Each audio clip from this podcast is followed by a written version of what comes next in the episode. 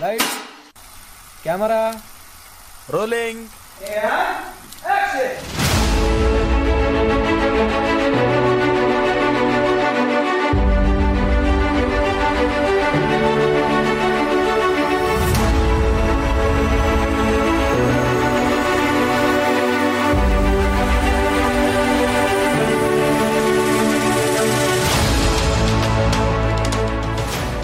سلام پادکست دایرکتور رو میشنویم من مرزی محمدزاده هستم و توی این پادکست می‌خوام راجع به کارگردانای بزرگ و فیلم های مهم و سینمای اونا صحبت کنم. اگه فیلم دیدن رو دوست دارین و اصطلاحا فیلم بازین خوشحال میشم بعد از شنیدن پادکست نقد و نظراتتون رو به هم بگین تا کارم روز به روز بهتر بشه. نه مثل بعضیا که فیلم و ندیده نقد می‌کنن. اگه هم از اونایی هستین که با دنیای فیلم و سینما ارتباطی ندارین سعی می‌کنم مطالبی رو بگم که شما رو هم به این هنر صنعت بینظیر علاقمند کنم. این افتخار رو به هم بدین که میزبان شما در دقایق آینده باشم.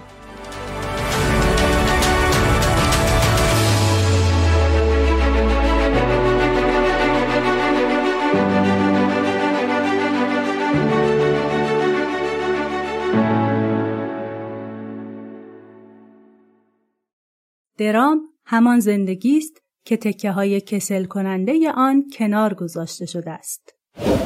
همیشه تا جایی که امکان دارد باعث رنجش مخاطب شوید.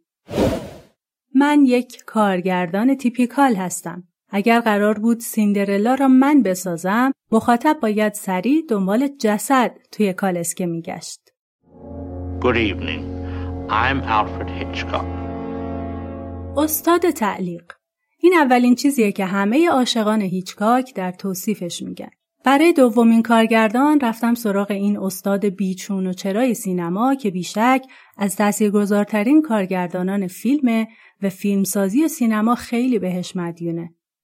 علاوه بر فیلمهاش خود هیچکاک هم شخصیت جالبی داشته که آشنایی بیشتر باهاش باعث میشه نگاهمون به دنیای سینمای اون هم متفاوت باشه. Tonight's playlet is really a sweet little story. It is called Revenge. آدمایی که می‌خوان فیلم ببینن برای اینکه انتخاب کنن چه فیلمی ببینن راه های مختلفی دارن. بعضیا توی اینترنت جستجو می‌کنن و بهترین فیلم های سال رو می‌بینن. بعضیا این جستجو رو می‌برن سمت بهترین های تاریخ سینما. بعضیا بر اساس بازیگر مورد علاقهشون فیلم می‌بینن. بعضیا ژانر خاصی رو میپسندن. بعضیا روز هستن و هر چی فیلم جدید میاد تو بازار رو می‌بینن. بعضیام یکم حرفه‌ای‌تر برخورد می‌کنن و با توجه به نقد منتقدا فیلم می‌بینن. خلاصه هر کسی برای انتخاب فیلمی که می‌بینه یه روشی داره. یه عده هم هستن که کارای یه کارگردان رو دنبال می‌کنن و بر این اساس فیلماشون انتخاب می‌کنن. اینطوری می‌تونن با دنیای فیلم ها و جهانبینی اون کارگردان آشنا بشن و روند تغییر در کارهاش رو هم ببینن. بعضی از این دوستان تعصبی برخورد می‌کنن و معتقدن که فلان کارگردان هر چی بسازه خوبه. بعضی هم به این نکته می‌رسن که ممکنه همه آثار یک کارگردان و در کل هر هنرمندی همیشه عالی و بهترین نباشه. توی این قسمت سراغ کارگردانی رفتم که کار خوب زیاد داره و حتی توی کارهای ضعیفترش هم کلی نکته و خلاقیت هست. من هرچی خواستم خلاصه برگزار کنم این اپیزود رو دیدم واقعا حیف میشه بعضی نکات رو نگفت و ازش عبور کرد. پس تصمیم گرفتم توی دو اپیزود از آلفرد هیچکاک این هنرمند خلاق و بینظیر صحبت کنم تا بتونم به مطالب بیشتری بپردازم و زمان اپیزود هم طولانی نشه. توی قسمت اول اپیزود هیچکاک به بیوگرافی و فیلمشناسی این کارگردان می‌پردازم و توی اپیزود بعدی درباره جهان فیلم ها و سینمای اون و نقد منتقدین صحبت می‌کنم. Mr. Hitchcock, why do you always make mystery films? Life is a big mystery, isn't it? It always has been. I think people are intrigued by mystery to find out about things they don't know anything about.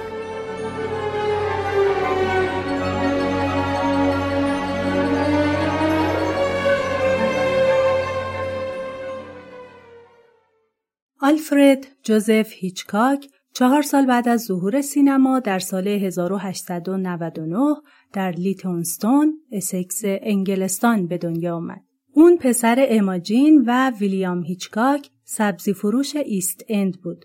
پدر و مادرش هر دوشون نیمی انگلیسی و نیمی ایرلندی بودن.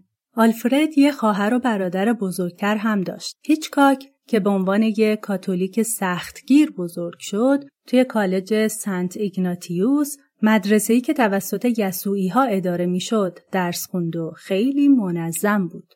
اولین کارش که ربطی به شغل خونوادگیشون نداشت در سال 1915 بود که در شرکت تلگراف و کابل هنلی کار می‌کرد.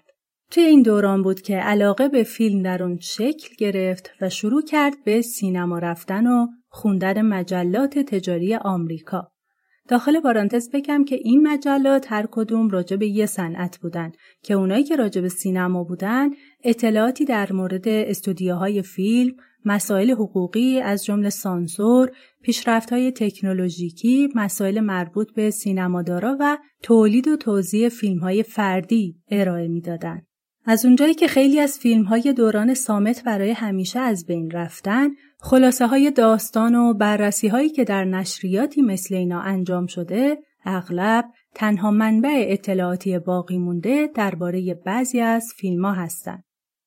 هیچکاک در سال 1919 به عنوان طراح کارت عنوان در بخش تبلیغات کمپانی تلگراف مشغول کار شد و رسما وارد صنعت فیلم شد. اونجا بود که برای اولین بار آلما رویل رو دید اما با هم صحبت نکردن. خب مخوض به حیا بوده دیگه. هیچکاک در سال 1921 به شاخه لندنی کمپانی بازیگران مشهور لاسکی در ایسلینگتون رفت و خوشنویسی و طراحی عنوان فیلم انجام می‌داد.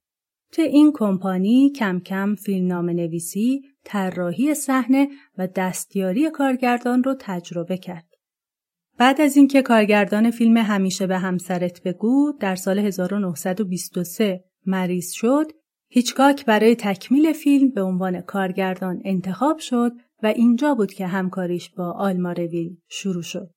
اما اولین کارگردانی فیلم که به طور کامل بر عهده داشت فیلم شماره 13 در سال 1923 بود که اونم به دلیل بسته شدن استودیو ساختنش تموم نشد.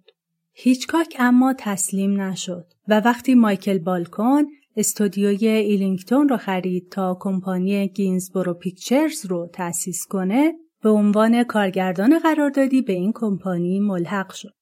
دو فیلم اولیه هیچکاک توی استودیوهای آلمانی ساخته شدند و اینجا بود که از جادوی اکسپرسیونیسم و سبک فیلمسازی کامرشپیل فیلم آلمان تأثیر گرفت. تأثیری که هم در فیلم های سامت و هم فیلم های ناطق اون دیده شدن.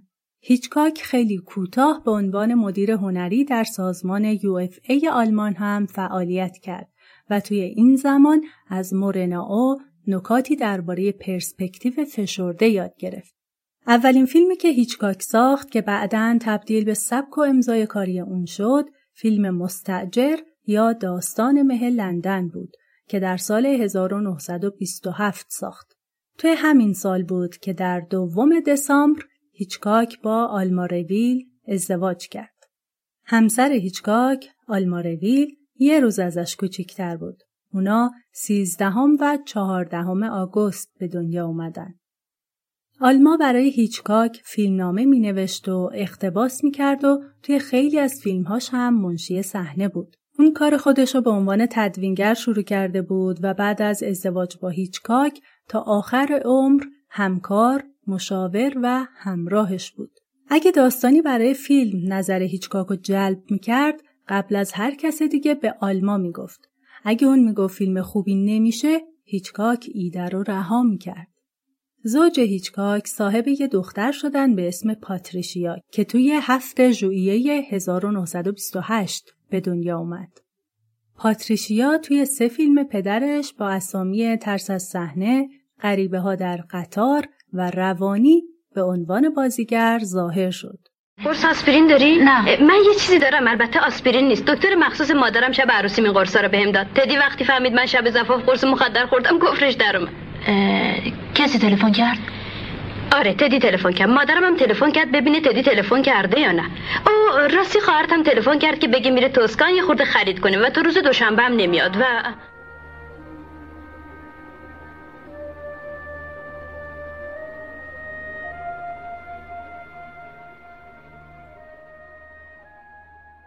بعد از شهرتی که آثار هیچکاک توی انگلستان و آمریکا براش رقم زدن، در سال 1940 خانواده هیچکاک به هالیوود نقل مکان کردند.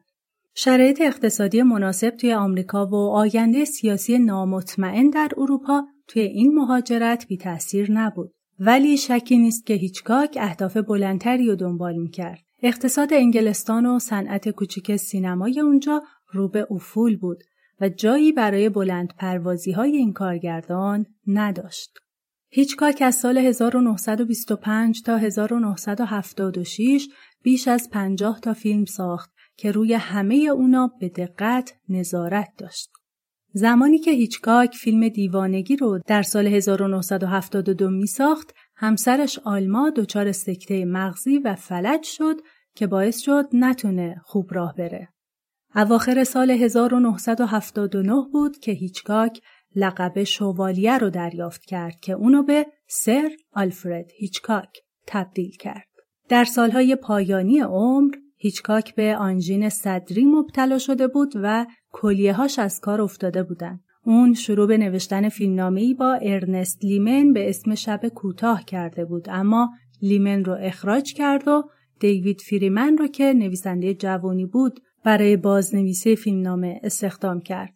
به خاطر وضعیت نامناسبی که هیچکاک داشت این فیلم هرگز ساخته نشد اما فریمن فیلمنامه رو بعد از مرگش منتشر کرد. در 29 آوریل 1980 ساعت 9 و 17 دقیقه صبح هیچکاک توی خونه خودش در بورلی هیلز به دلیل نارسایی کلیه در خواب آرام با زندگی ودا کرد. مراسم خاکسپاری اون در کلیسای گودشپرد توی همون محله در حضور بیش از 600 نفر از جمله فرانسوا تروفو، تیپی هدرن، جانت لی و مل بروکس برگزار شد.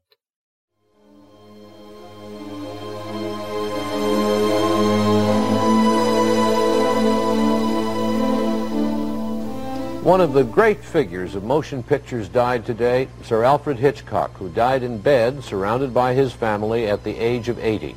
His passing was more serene than that of many of the characters in his 53 films, many of whom were dispatched with ingenious horror.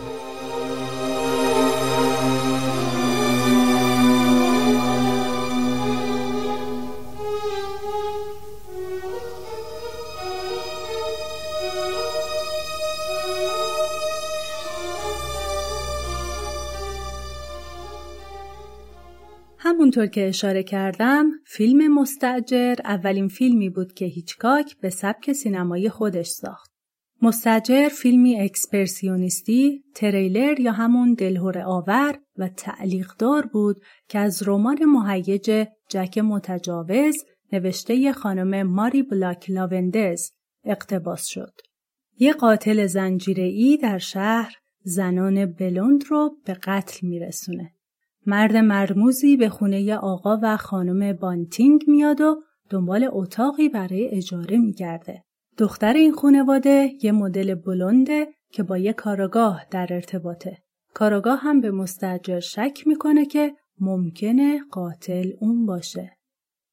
برای اولین بار هیچکاک خودش یه لحظه توی فیلم مستجر به شکل تنز حضور داره که بعدها این حضور داشتن به تمهید تبلیغاتی و یکی از ویژگی های فیلم های اون تبدیل شد. توی فیلم مرد عوضی هم هیچکاک شخصا یه پیش پرده رو اجرا کرد. این حضورها به نوعی امضای هیچکاک محسوب میشن. افکت های صدایی مخصوص هیچکاک هم از این فیلم شروع شدن. مثل صدای حرکت پاهای جنایتکار روی کف اتاق که خانواده که در طبقه پایین هستن میشنونش. همسر هیچکاک آلما رویل هم توی این فیلم نقش زنی رو که به بیسیم گوش میده بازی می‌کنه. این فیلم برای هیچکاک شهرت زیادی رقم زد و باعث شد فیلم های مختلفی برای کمپانی های مهم انگلستان بسازه. فیلم حق و سکوت اولین فیلم ناطق هیچکاکه که بعد از چند فیلم سامت دیگه اونو ساخت. فیلمی که اون هم اول سامت ساخته شده بود اما بخش زیادیش دوباره تکرار دوبله و ناطق شد. این فیلم از بهترین فیلم های دوران خودش محسوب میشه که ترکیب صدای طبیعی و صدای ساخته شده اون قابل ملاحظه است. فیلم داستان زنیه که کسی که بهش تجاوز کرده رو کشته و حالا شاهدان ماجرا ازش حق و سکوت می‌خوان. تعقیب و گریز اواخر فیلم که در تالارهای موزه بریتانیا و روی پشت بوم اون اتفاق میافته به یاد موندنی ترین صحنه فیلمه که این تعقیب در صحنه دکورهای مشهور از مایه های ویژه هیچکاکی هستند.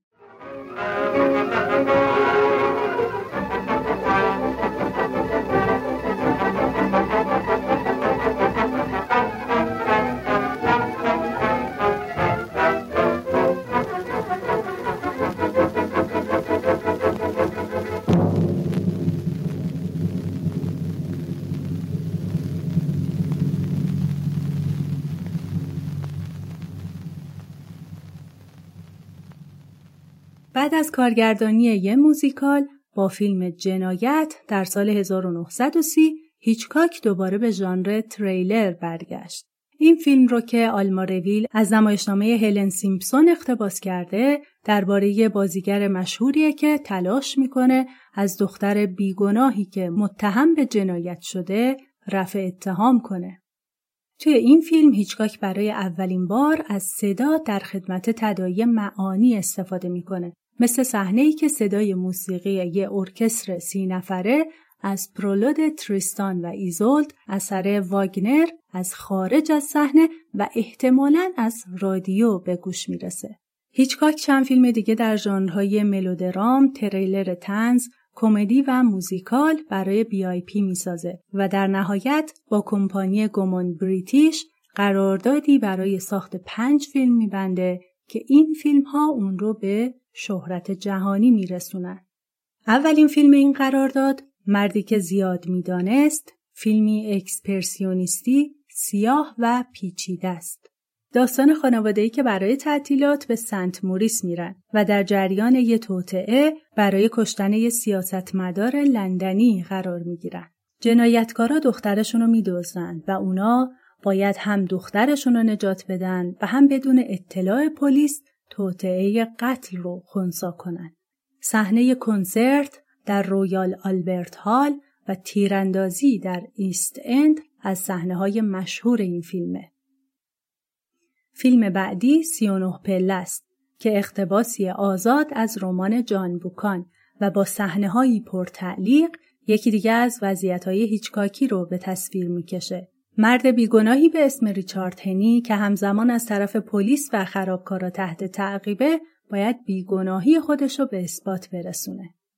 این فیلم هوشمندانه با ریتم بالا و از نظر تکنیکی درخشانه و از بهترین نمونه های فیلم روایی محسوب میشه که دو بار بازسازی شده. نمونه های کلاسیکی از منتاج سمعی و بسری توی این فیلم به ظهور می‌رسه. مثل صحنه که جیغ نظافتچی هنی حین کشف جسد با صوت گوشخراش لوکوموتیو حامل هنی ادغام میشه.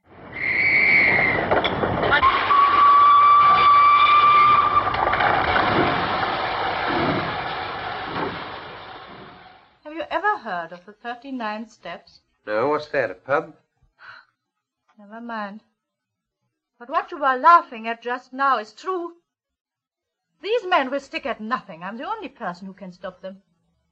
They are not stopped. It's only a matter of days, perhaps hours, before the secret is out of the country. Well, why don't you phone the police or something? Because they wouldn't believe me any more than you did.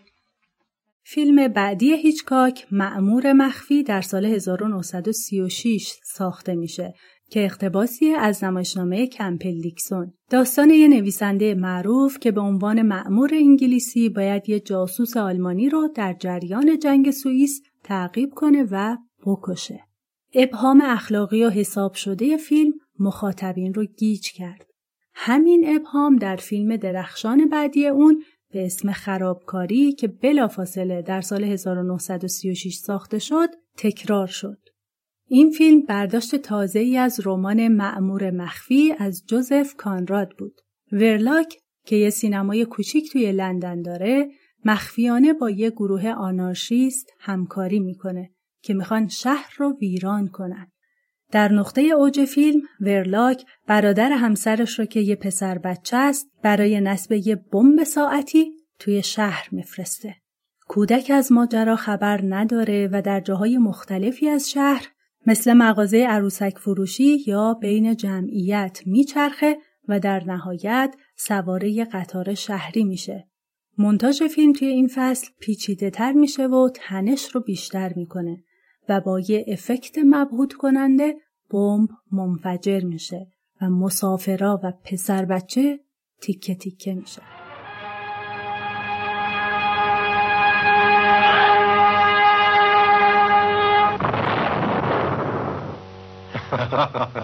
حالا بعد از این همه صحبت های دوستانه نمی‌خواین یه نوشیدنی خوب بیارم؟ نه متشکرم یه اتوبوس با تمام سرنشینانش منفجر شده چطور؟ چه ساعتی؟ چرا این سوال می‌کنی؟ هیچی مسلما من نمی‌تونم در یک زمان در دو جای مختلف باشم تصور نمی‌کنم همسر ورلاک وقتی از ماجرا با خبر میشه و متوجه گناهکاری همسرش میشه سر شام که بعد از صحنه انفجاره ورلاک رو با کارد به قتل میرسونه. صحنه ای که یکی از قوی ترین و آزارنده ترین فصل های هیچکاکه.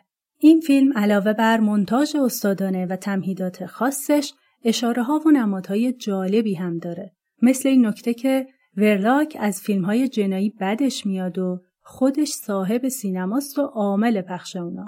همینطور ترکیب صحنه قتل ورلاک با یه انیمیشن که توی اون پرندهی به یه پرنده دیگه تیر می‌زنه و این صدا رو میشنویم که چه کسی سینه سرخ را کشت.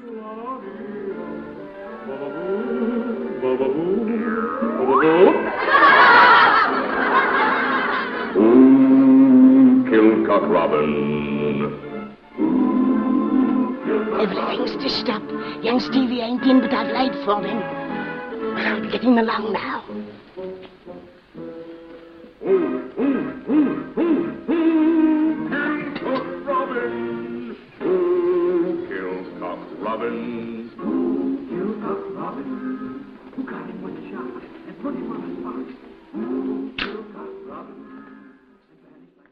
جوان و بیگناه فیلم بعدی هیچکاکه که در سال 1937 ساخت. یه فیلم پرهیجان تعقیب و گریز. توی این فیلم هیچکاک با یه حرکت تراولینگ یا دوربین همراه به طول تقریبا 44 متر از یه نمای دور یا لانگ شات به نمای درشت یا کلوزاپ چشم یک کاراکتر رفت. آخرین فیلم تریلر انگلیسی که هیچکاک ساخت فیلم خانم ناپدید می شود بود در سال 1938 فیلمی که در گونه جاسوسی و توطئه است و داستان در اروپای مرکزی و بیشتر توی یه قطار میگذره که تمثیلی از قفلت انگلستان از تهدید آلمان نازیه. همونطور که قبلا هم اشاره کردم هیچکاک با شهرتی که با ساختن این فیلم ها پیدا کرد به آمریکا رفت و فیلمسازی رو در هالیوود ادامه داد. اما قبل از رفتن به هالیوود فیلم مهمانخانه جامائیکا رو در ژانر ملودرام از رمان دافن دوموریه اقتباس کرد که این فیلم باعث شد دیوید اوسلزنیک یه قرارداد هفت ساله با هیچکاک ببنده و اولین فیلمش رو در هالیوود با عنوان ربکا در سال 1940 بسازه که اونم یه اقتباس از دافن دوموریه بود. با امکاناتی که توی استودیوهای آمریکایی بود روند کار هیچکاک تغییرات زیادی داشت گفته میشه که سلزنیک در روند کار خیلی دخالت می‌کرده در کل دخالت های تهیه کننده ها و استودیوها در روند ساخت فیلم های هالیوودی موضوعیه که اکثر کارگردان ها باهاش درگیر بودن و هستن. فیلم داستان زن جوونیه که با مرد ثروتمندی به اسم ماکسیم دووینتر آشنا میشه و ازدواج می‌کنه که همسر قبلیش به اسم ربکا فوت شده. زن همراه مرد به امارت با شکوهش میره اما در ادامه با فضای رازآلود و مرموزی روبرو میشه و تا پای خودکشی میره ولی اتفاقات دیگه میفته و حقایق آشکار میشن. ربکا در اکثر بخشهای مهم نامزد دریافت جایزه اسکار میشه و دو جایزه بهترین فیلم و بهترین فیلمبرداری سیاه و سفید رو از آن خودش می‌کنه. بهتره بهتره دیگه خدافزی کنم حرفمو دوباره تکرار می‌کنم با خانم ون هاپر میری به آمریکا یا با من میای به ماندرلی منظورت اینه که مویشی چیزی می‌خوای؟ نه دارم ازت تقاضای ازدواج می‌کنم کوچولو تو راجع به پیشنهاد ازدواج تو رو دیگه فکر می‌کردی نه؟ که تو مثلا در هنرستان بودی؟ با لباس سفید بلند و یک گل سرخ در دست. از دور صدای ویولون به گوش می‌رسید و من تو گرم معاشقه بودیم. پوشی درخت نخل. که من تو حق داریم. برای من فرقی نمی‌کرد. پس این بود اتفاقی که موقع بیماری من افتاد. درس تنیس واقعا که. باید اقرار کنم که تو دختر زرنگی هستی. چطوری این کار کردی؟ اون از هر لحاظ نسبت به تو سره.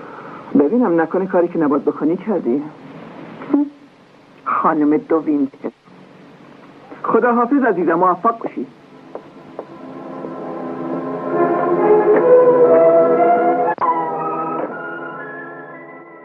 هیچکاک با اولین کارش در هالیوود و کسب عنوان بهترین فیلم قدم محکمی برمیداره و جایگاهش رو تثبیت می‌کنه. همینطور روی اکثر فیلمسازهای بعد از خودش تأثیر می‌ذاره.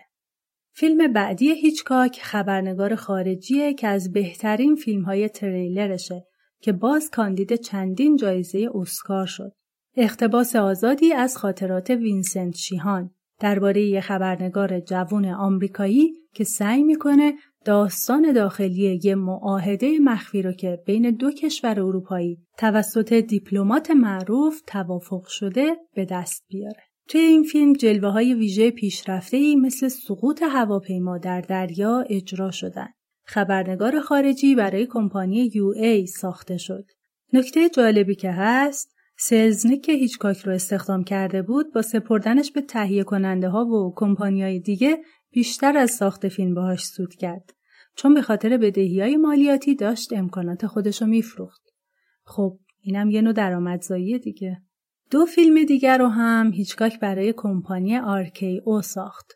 یه کمدی اسکروبال یا همون خلبازی و لودگی به اسم آقا و خانم اسمیت که خب اگه فیلم باز باشین این اسم شما رو ممکنه یاد براد پیت و آنجلینا جولی توی فیلم آقا و خانم اسمیت ساخته داگ لیمان بندازه که خب جز اسم و قضیه اختلافات زن و شوهری این دو فیلم ارتباط چندانی با هم ندارن. یه پرانتز اینجا باز می‌کنم در مورد کمدی اسکروبال. اسکروبال نوعی فیلم کمدیه که در دهه سی و اوایل دهه چهل خیلی رایج شد و محصول دوران رکود اقتصادی در آمریکا و اوضاع نابسامان مردم توی این دوره بود. این فیلم ها شخصیت های شاد و سرخوشی نشون می‌دادند که با بیخیالی در دنیایی پر از ثروت و شکوه زندگی می‌کنن و در واقع راه فراری بودن برای مردم خسته که مدت کوتاهی اونا را از مسائل و مشکلاتی که پیش روشون بود دور می‌کردن. چقدر آشناس این قضیه نه؟ تمرکز این کمدی ها روی زوجهای عجیب و غریبی بود که گرفتار مخمسه می شدن. این نوع فیلم ها در عین حال انتقاد تلخ و گزنده بودن علیه طبقه ثروتمند و بیخیال. اساس این کمدی ها هم لودگی بود و پر هرج و مرج بودن. محملگویی هم خیلی رواج داشت و جالب اینجاست که این محملگویی ها در عین بی منطقی منطقی جلوه می‌کردند. یه ویژگی بارز کمدی های اسکروبال هم شخصیتی بود که قهرمان زن این فیلم ها ارائه می کرد. یک زن آزاد و مستقل. You'll see Carol Lombard and Robert Montgomery together for the first time. You'll see one of the funniest comedy situations that ever hit the screen. You'll see what happens when Mr. and Mrs. Smith discover that they were never legally married.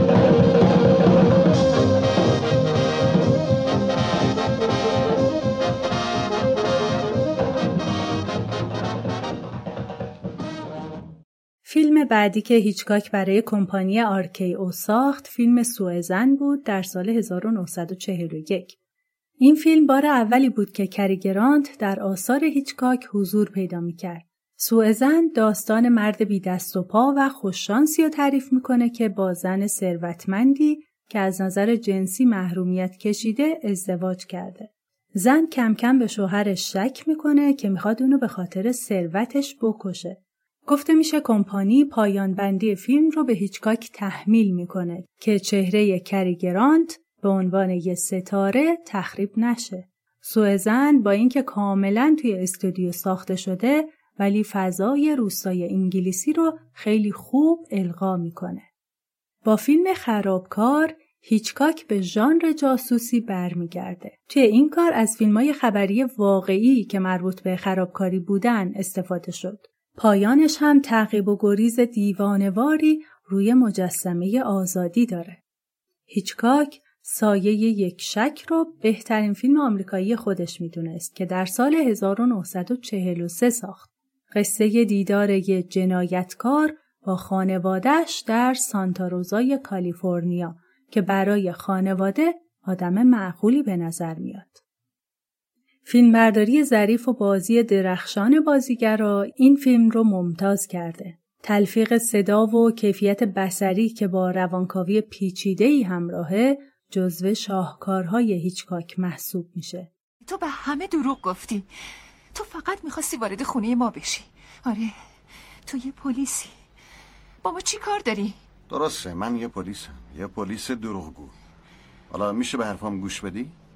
یه نفر که فرار کرده اومده اینجا و ما دنبالشیم. چیز زیادی در موردش نمی‌دونیم حتی نمی‌دونیم چه شکلیه. چارلی خوب فکر کن. تو چقدر در مورد داییت می‌دونی؟ اون چه ربطی به این حرفا داره؟ این مردی که ما دنبالشیم ممکنه دایی تو باشه. من باور نمی کنم برو دست از سرم بردار. دایی من کاری نکرده اون می‌دونی که اگه خلافی بکنه مادر من دق می‌کنه. اون برادر کوچیکشه درست مثل راجر برای من. چالش های مختلفی بودن که هیچکاک توی فیلمسازی تجربه کرد. یکی از اونا ساخت فیلم در لوکیشن محدوده. فیلم قایق نجات با موضوع جنگ و در زمان جنگ جهانی دوم ماجرای گروهی از سرنشینای یک کشتی مسافربریه که هدف آلمانی ها قرار گرفته. بازمانده ها به یک قایق نجات پناه آوردن. این افراد از طیفهای مختلف و متفاوت فرهنگی و سیاسی هستن و برای بقا به هم وابسته شدن. یه جورایی شبیه فیلم دلیجان جانفورد که توی قسمت قبل دربارش صحبت کردیم. این فیلم بر اساس داستانی از جان بک ساخته شده و فیلمبرداری صحنه های آبی در استخر استودیوی فاکس قرن بیستم انجام شده و به خاطر همین بیشتر نماهای فیلم کلوزاپ یا نمای نزدیک هستند. تولید کار هم خیلی چالشی بوده و حتی یکی دو تا از بازیگرا ذات‌الریه می‌گیرن و کار متوقف میشه. این فیلم به خاطر حضور یک کاراکتر باهوش و قوی آلمانی توی قایق که افراد برای بقا مجبورن بهش تکیه کنن خیلی مورد حجم قرار گرفت و حتی تا محدودیت اکران و درخواست تعلیق اکران هم رفت. بله، هیچکاک هم این چیزا را از سر گذرانده. اولین فیلمی که هیچکاک بعد از جنگ ساخت تلسم شده بود در سال 1945. این فیلم که اینگرید برگمن و گرگوری پک در نقشهای اول بازی می‌کنن ماجرای روانکاو یه بیمارستان روانیه که خودش دچار یه شوک روانی و اختلال آمنستیک یا فراموشی شده و فکر می‌کنه قاتله. از ویژگی های مهم این فیلم پرهزینه یه صحنه رویاست که سالوادور دالی نقاش معروف سبک سورئالیسم اونو طراحی کرد و در موسیقی فیلم هم برای اولین بار از موسیقی الکترونیک استفاده شد که جایزه اسکار گرفت.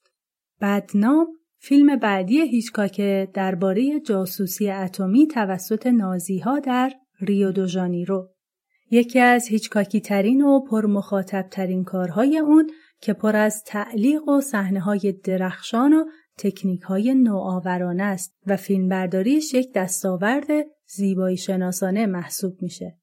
این فیلم یه صحنه معروف و خیره کننده ای داره که توی اون دوربین توسط یه جرثقیل از سقف یک راه پله سالن رقص پایین میاد از کنار چلچراغ میگذره و همه اتاقهای ساختمون رو نشون میده و در نهایت به پلان اینسرت یا نمای درشت یک کلید می‌رسه که توی دست اینگرید برگمن نقش اصلی زن فیلمه. صحنه بوسه طولانی اینگرید برگمن با کریگرانت هم از صحنه های موندنی فیلمه.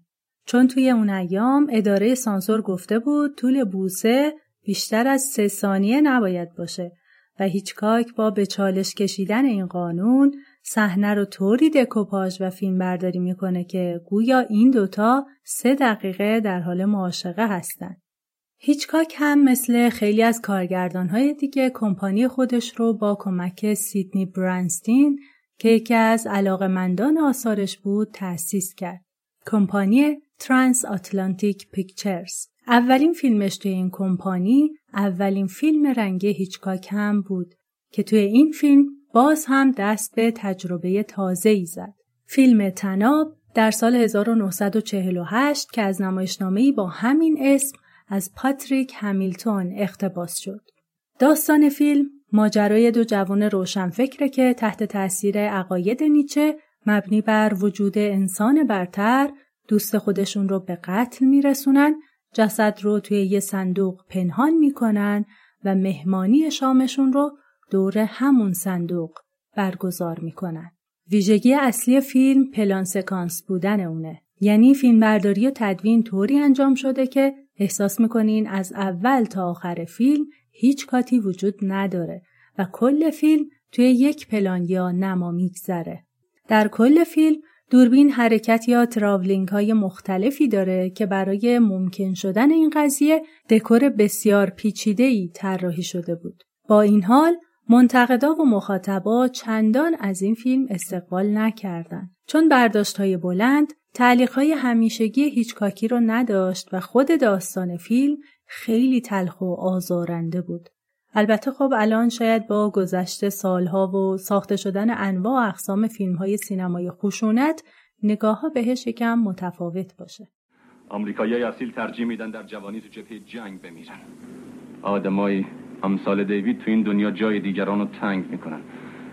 برای همینمون قربانی یک جنایت کامل و تموم ایار شد. اون مرد ما کشتیمش ولی جسدش اینجاست هیچ ناراحت نباش هشت ساعت دیگه جسدش آرام تای دریاچه خواهد خوابید. تا اون موقع که اینجاست. به نظر من جنایتم خودش هنره. قدرت ارتکاب جنایت مثل قدرت خلاقی هنرمند رو صحنه تئاتر اقناع کننده است. فرق ما با مردم عادی اجتماع همینه که اونا همیشه حرفی جنایت کامله می‌زنن و ما عمل کردیم. هیچ کس به خاطر تجربه بده مرتکب جنایت نمیشه. هیچ کس به غیر از ما. ببینم حالا که دیگه نمیترسی فیلیپ. نه. از منم حتی نه عالیه به سلامتی دیوید روحش شاد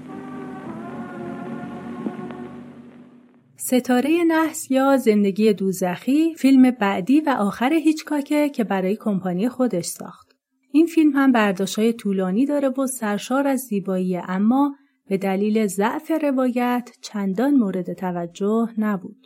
فیلم ترس از صحنه رو هیچکاک برای برادران وارنر ساخت که به دلیل همون مشکلات مورد توجه قرار نگرفت. با این حال امروزه به خاطر تداخل ظریف شکل سینمایی و تئاتری و حرکات ظریف دوربین بهش توجه میشه. بعد از این عدم موفقیت ها هیچکاک تصمیم گرفت دوباره فیلم های پرفروش بسازه و فیلم بیگانگان در قطار رو برای برادران وارنر ساخت. رابرت بورکس که فیلمبردار این کار بود بعد از اون به جز یک فیلم تبدیل به همکار دائمی هیچکاک شد. بیگانگان در قطار شخصیت پردازی روانکاوانه هیچکاکی داره و با صحنه درگیری روی چرخ و فلک تموم میشه. این فیلم طبق انتظار هیچکاک با استقبال کم نظیر تماشاگران مواجه شد و باعث ادامه همکاری با برادران وارنر بود.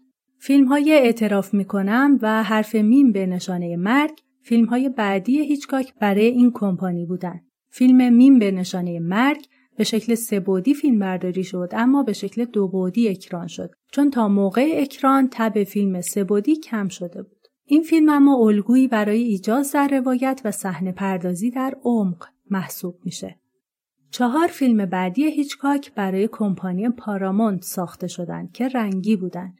فیلم پنجره عقبی، دستگیری یک سارق، مخمسه هری و مرد عوضی. توی فیلم پنجره عقبی هیچکاک دوباره خودش رو با محدودیت مکانی به چالش می‌کشه. کل داستان فیلم توی اتاقی میگذره که پنجره ای رو به حیات داره و عکاسی که به خاطر شکستگی پاش مجبور مدتی رو توی خونه باشه از این پنجره همسایه ها و زندگی روزمره اونا رو نگاه می‌کنه. کم کم این نگاه کردن تبدیل به کنجکاوی و بعد کشف یک راز میشه. این فیلم الهام بخش فیلم هایی مثل آگراندیسمان از آنتونیونی، مکالمه از فرانسیس فورد کاپولا و فیلم روانی از خود هیچکاک میشه. You know, for a minute, that Tom Doyle almost had me convinced I was wrong. But you're not. Look, in the whole courtyard, only one person didn't come to the window. Look.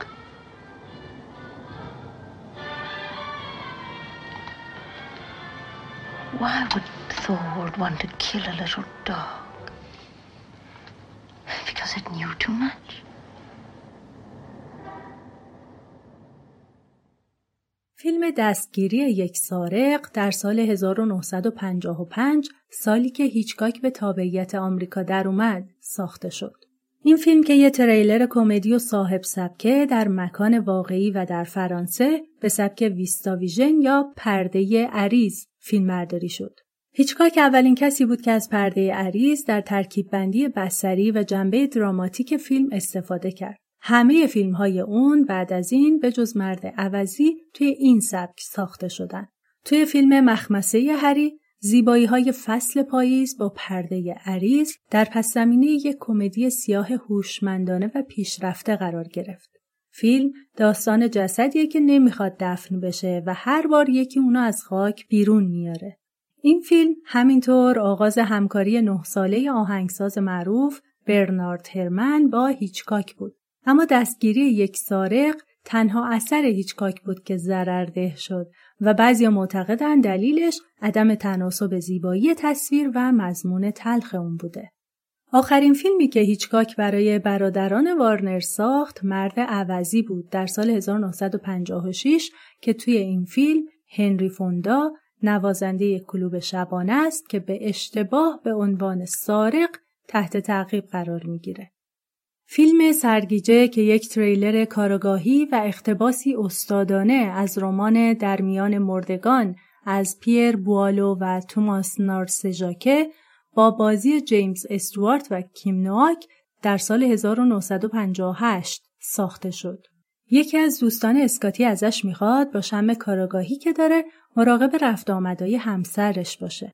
اسکاتی قبلا کاراگاه پلیس بوده و به خاطر ترس از ارتفاع باعث سقوط همکارش و مرگ اون شده. برای همین عذرش رو خواستن و بازنشستش کردن. اسکاتی مادلن همسر دوستش رو تعقیب می‌کنه و جلوی خودکشی اونو می‌گیره و توی این ماجرا عاشقش میشه. اما مادلن که گویا دچار اختلالات روانیه دوباره خودش را از برج ناقوس یک دیر اسپانیایی پرت می‌کنه و این بار اسکاتی به دلیل ترسش از ارتفاع نمی‌تونه نجاتش بده و خودش دچار تروما و اختلال روانی میشه. با این حال اسکاتی بعد از مدتی با دختری به اسم جودی آشنا میشه که شباهت عجیبی به مادلن داره. اسکاتی سعی می‌کنه با جودی ارتباط بگیره و اونو تبدیل به مادلن کنه. اینکه ماجرای شباهت مادلن و جودی چی بوده پیشنهاد می‌کنم حتما فیلم رو ببینید.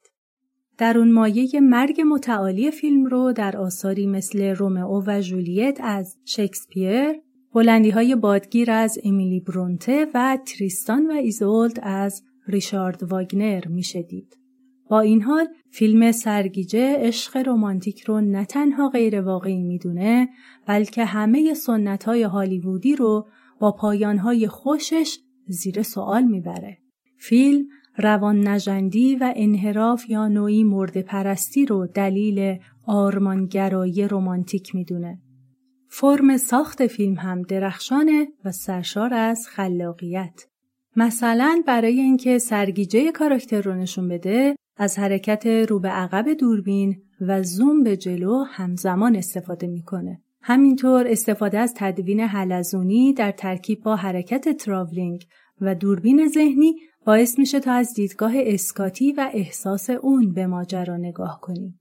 رابین وود که اولین مطالعه جدی از هنر هیچکاک رو به زبان انگلیسی انجام داده معتقده که یک سوم پایانی فیلم سرگیجه از آزارنده ترین و دردناک ترین تجربه هاییه که سینما می‌تونه به مخاطب بده.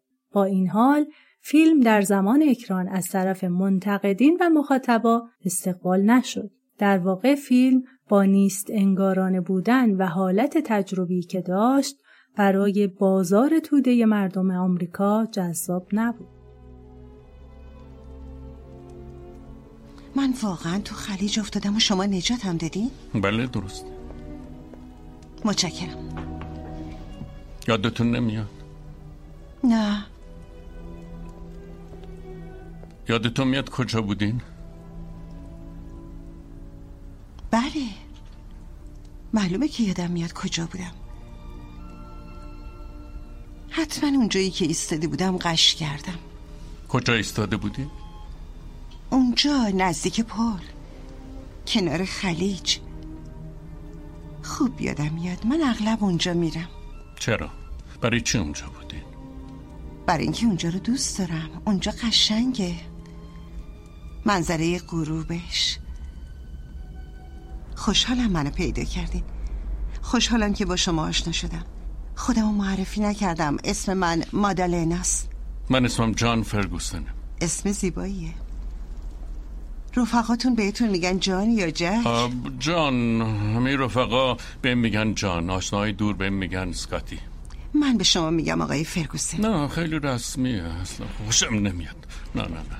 بگید جان بعد از جریان غریق نجات شما باید بهم بگین سکاتی. یا همون جان بگی بهتره. بله جان قشنگتره. بعد از این شکست هیچکاک تصمیم گرفت فیلم پرفروش بسازه و شمال از شمال غربی رو برای کمپانی مترو گلدن مایر یا MGM ساخت. بازگشت به تعقیب دو جانبه و فیلم هوشمندانه هیچکاکی با نیم نگاهی به تنز. مدیر ارشد یک شرکت تبلیغاتی به اسم راجر تورت هیل با بازی کری گرانت توسط یک شبکه جاسوسی با جورج کاپلان که یه مأمور مخفی اشتباه گرفته میشه و اونو میدزدن. اونا اطلاعاتی که نیاز دارن و نمی‌تونن از راجر بگیرن پس تصمیم می‌گیرن بکشنش اما اون زنده میمونه و در ادامه قتلی که توسط گروه جاسوسی انجام میشه میفته گردنش و از طرف پلیس هم تحت تعقیب قرار می‌گیره. طی فرار از دست هر دو گروه با یه دختر آشنا میشه که بهش کمک می‌کنه. در نهایت هم متوجه میشه که جورج کاپلانی وجود نداره و باید بتونه ضمن گیرانداختن جاسوسا بیگناهی خودش را هم به پلیس اثبات کنه. فیلم سرشار از دلهوره و تعلیق به سبک هیچکاکه و عنصر غافلگیری مدام تکرار میشه و در طول فیلم در کل هیچ کس اونی که نشون میده نیست. دکوپاژ و صحنه های درخشان به یاد موندنی فیلم از معروفترین فصل های سینمایی هستند. صحنه حمله هواپیمای سمپاش به قهرمان داستان در مزارع زورت و صحنه تعقیب و گریز در کوه راشمور بر فراز مجسمه های چهار رئیس جمهور محبوب تاریخ ایالات متحده. روانی فیلم بعدی هیچکاکه که در سال 1960 ساخت. اختباسی از رمان روبرت بلوخ که سردترین، سیاهترین و درخشانترین فیلم هالیوود بود. نورمن بیتس یه بیمار روانی وابسته به مادره که ظاهرا با مادرش در یک متل زندگی می‌کنه. یکی از اتفاقات عجیب فیلم مرگ قهرمان زیبا و اقواگر با بازی جنتلی در یک سوم ابتدایی فیلمه. کشته شدن ماریان کرین در حمام متلی که بعد از دزدیدن پولهای کارفرماش به اونجا پناه آورده صحنه ترسناک و جذابیه که با پله های اودسا در رزمناوه پوتمکین مقایسه شده که توی قسمت اول دربارهش صحبت کردم. این صحنه 87 پلان داره که با سرعت پشت هم چیده شدن و جنایت وحشتناک و شنیعی رو به تصویر می‌کشن که تا قبل از اون دیده نشده بود. در حالی که فقط یه پلان از چاقو دیده میشه که به زن برخورد می‌کنه و عملا خونی هم توی این صحنه جاری نمیشه. در واقع فیلم اثباتیه بر نظریه های مکتب منتاژ کلشوف آیزنشتاین که درباره اون هم توی قسمت اول صحبت کردم. روانی یکی از برترین فیلم های تاریخ سینما در ژانر ترسناک، تریلر و روانشناختی محسوب میشه. هیچکاک توی این فیلم ترسناکترین و بیمارگونه ترین شکل روایت در طول فیلمسازی خودش رو به تصویر می‌کشه. روانی رو یکی از آثار تاثیرگذار روی ژانر اسلشر می‌دونن. اسلشر یکی از مجموعه های ژانر ترسناکه که گروهی از افراد به طرزی وحشتناک و با وسایلی تیغدار و تیز به قتل می‌رسن. فیلم روانی بعد از اکران با نقدهای مختلفی روبرو شد. ادهی اونو تحسین کردن و ادهی به خاطر خشونت و فضای آزارنده فیلم بر علیهش نقد نوشتن. اما بعد از گذشته یه مدت اکثر نقدها به سمت مثبت پیش رفتن و امروزه دستاورد تکنیکی این فیلم اونو بین مهمترین فیلم های بعد از جنگ قرار داده و تلخی و سردی اون رو کاملا مدرن می‌دونن. این فیلم جایزه اسکار بهترین فیلم و فیلمبرداری رو از آن خودش کرد. فیلم روانی تبدیل به franchise میشه و بعدها دنباله هایی براش ساخته میشه. franchise در سینما به معنی مجموعه فیلم ها یا فیلم های چندگانه است که عموماً از سه قسمت به بالا هستند. کاراکتر نورمن بیتس هم توی این دنباله ها دوباره ظاهر شد. در فیلم های روانی دو ساخته ریچارد فرانکلین که نورمن 20 سال بعد از زندان آزاد میشه و خودش قربانی یه جانی دیگه میشه. روانی سه ساخته خود آنتونی پرکینز بازیگر نقش نورمن بیتس و روانی چهار از میک گریس که ما رو به منبع اصلی انحراف روانی نورمن می‌بره. سال 1998 هم گاس ونسنت فیلم روانی آلفرد هیچکاک رو به صورت رنگی بازسازی می‌کنه. روانی موفق ترین فیلم آلفرد هیچکاک از نظر فروش در گیشه بود و میلیون ها دلار فروش کرد در حالی که بودجه کلی فیلم حدود 800 هزار دلار بود. در رده بعدی پرفروش های هیچکاک فیلم های پنجره عقبی و بدنام قرار دارند.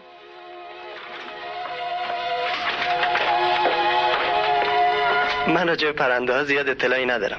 سرگرمی من اینه که اونا رو خوش کنم و نگر دارم. آخه از بیکاری حوصلم سر میره. چیکار کنم؟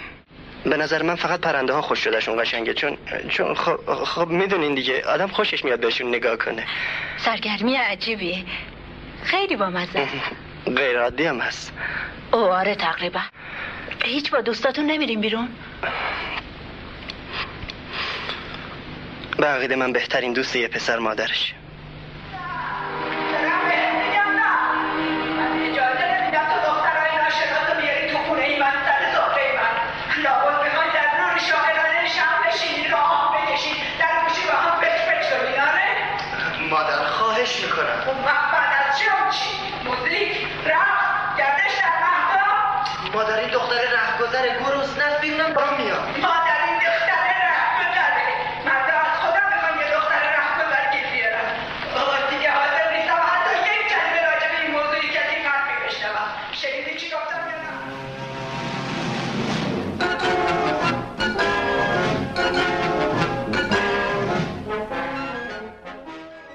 آلفرد هیچکاک تقدیم می کند.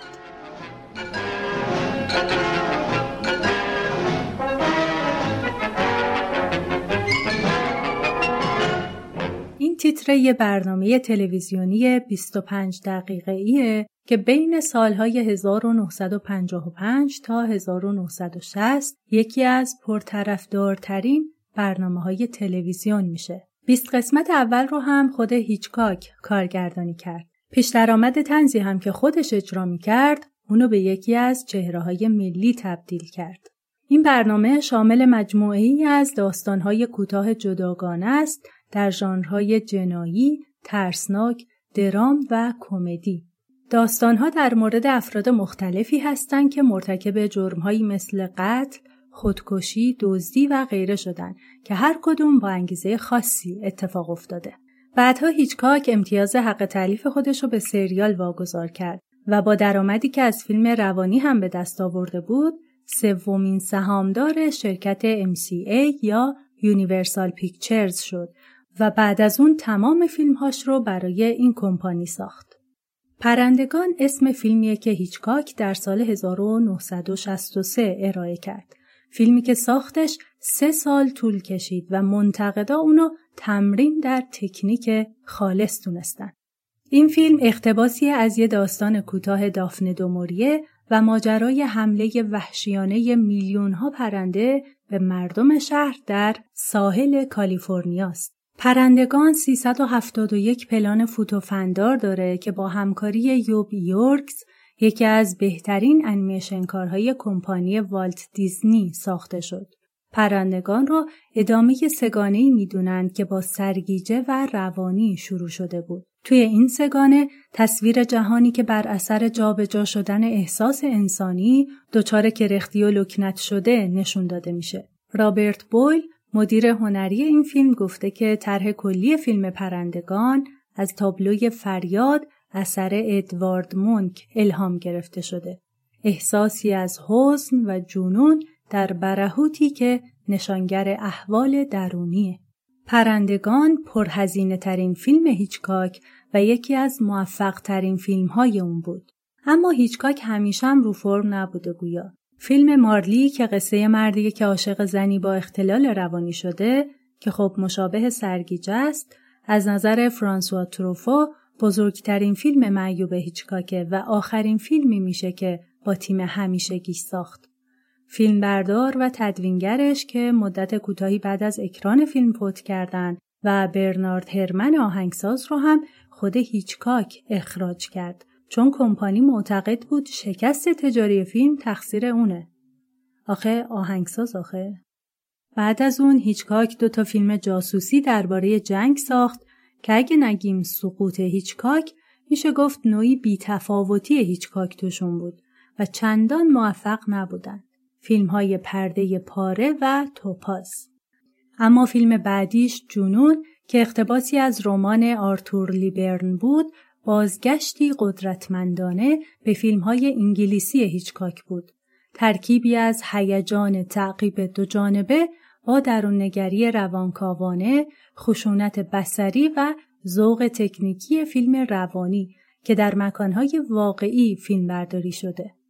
فیلم داستان یه منحرف جنسیه که زنها رو با کراوات خفه می‌کنه و با اینکه یه فیلم عمیقا ضد زنه و صحنه های خفقانآوری داره که به فیلم های هرزنگاری پهلو می‌زنه و دیدنش برای زیر 18 سال ممنوع شده بود یکی از پرفروشترین فیلم های سال 1972 بود. هیچکاک با فیلم توطعه خانوادگی در سال 1972 بار دیگه به قصه های عجیب و غریب با تنز تلخ از آدم ربایی و عرفانگرایی قلابی و جنایت مشابه مردی که زیاد می‌دانست و شمال از شمال غربی رو آورد. این فیلم بر اساس رمان الگوی مرغ بارانی ویکتور کانینگ ساخته شد.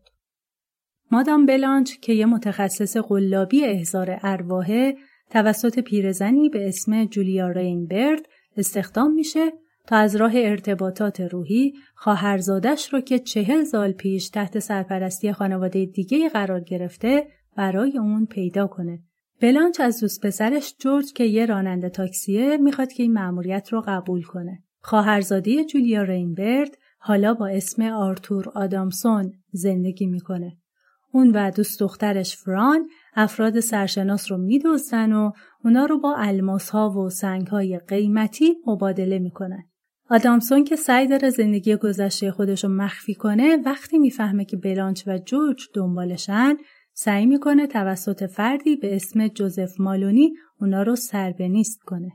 تو این فیلم هیچکاک از شکل کارگردانی گذشتش فاصله گرفته و بیشتر روایت رو از دید دانای کل می‌بینه و توی بازی هم نسبت به قبل کمتر سخت می‌گیره و تا حدودی بازیگرا رو آزاد گذاشته. فیلم برداری رو هم در لوکیشن های واقعی در لس آنجلس و سان فرانسیسکو انجام داده بدون هیچ لوکیشن معروف و خاصی که توی فیلم های دیگهش دیده می‌شد. آل پاچینو یکی از گزینه های بازی توی این فیلم بوده که به خاطر دستمزد میلیونی که خواسته بوده انتخاب نمیشه.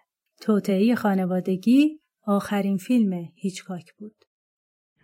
من هفتاد و هشت سال از عمرم گذشته. دلم بخواد وقتی از دنیا میرم وجدان راحتی داشته باشم. مخصوصا این که می‌دونم تنها وارث من الان یه جایی زندگی می‌کنه. ولی نمی‌تونه به خاطر اعمال من از نام خانوادگیش استفاده کنه. میشه با قدرتی که داریم به من کمک کنیم؟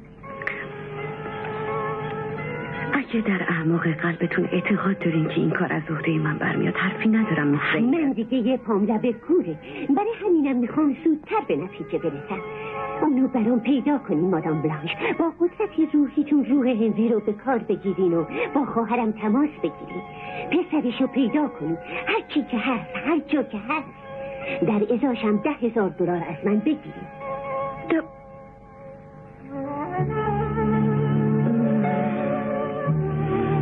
واقعا از ته قلب مایل باشین حرفی ندارم. ولی اجازه بدین این پولو به صورت مزد من تلقی نکنیم.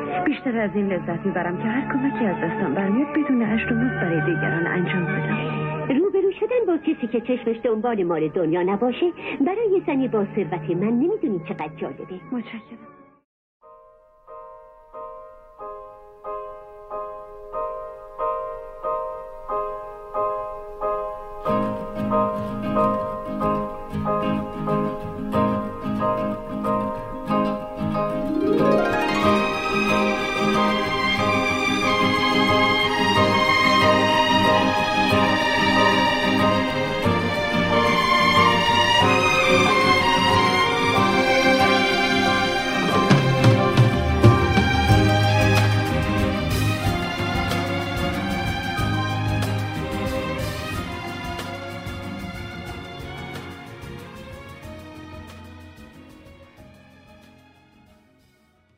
هیچکاک پنج بار نامزد جایزه اسکار بهترین کارگردانی، شش بار نامزد جایزه DGA به عنوان بهترین کارگردانی و سه بار نامزد جشنواره کن شد.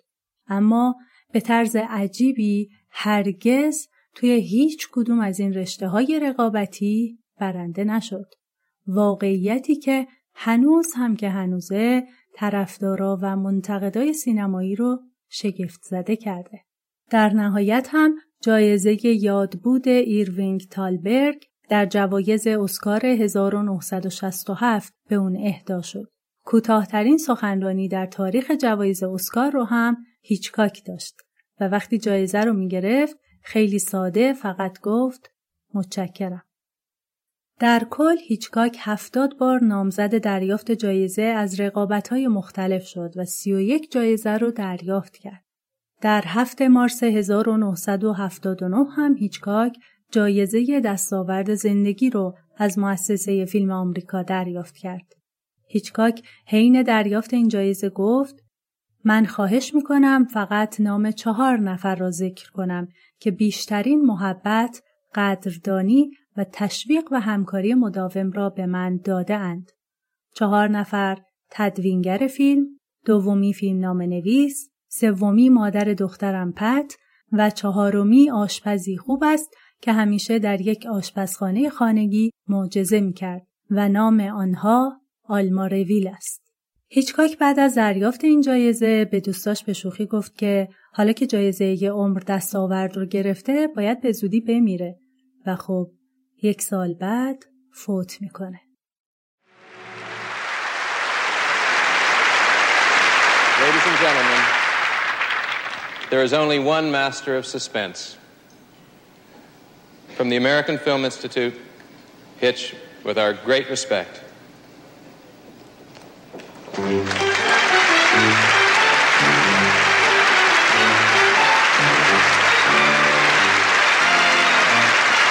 Tonight you have provided me with three. Well, out of four. Anxiety strangled my appetite. This demonstration of your approval and affection has encouraged me. I will go on.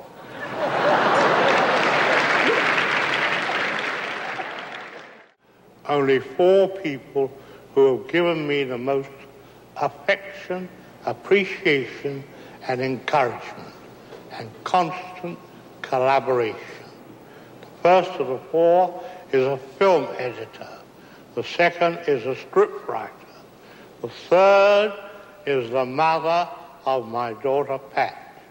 And the fourth is as fine a cook as ever performed miracles in a domestic kitchen. And their names are Alma Reville.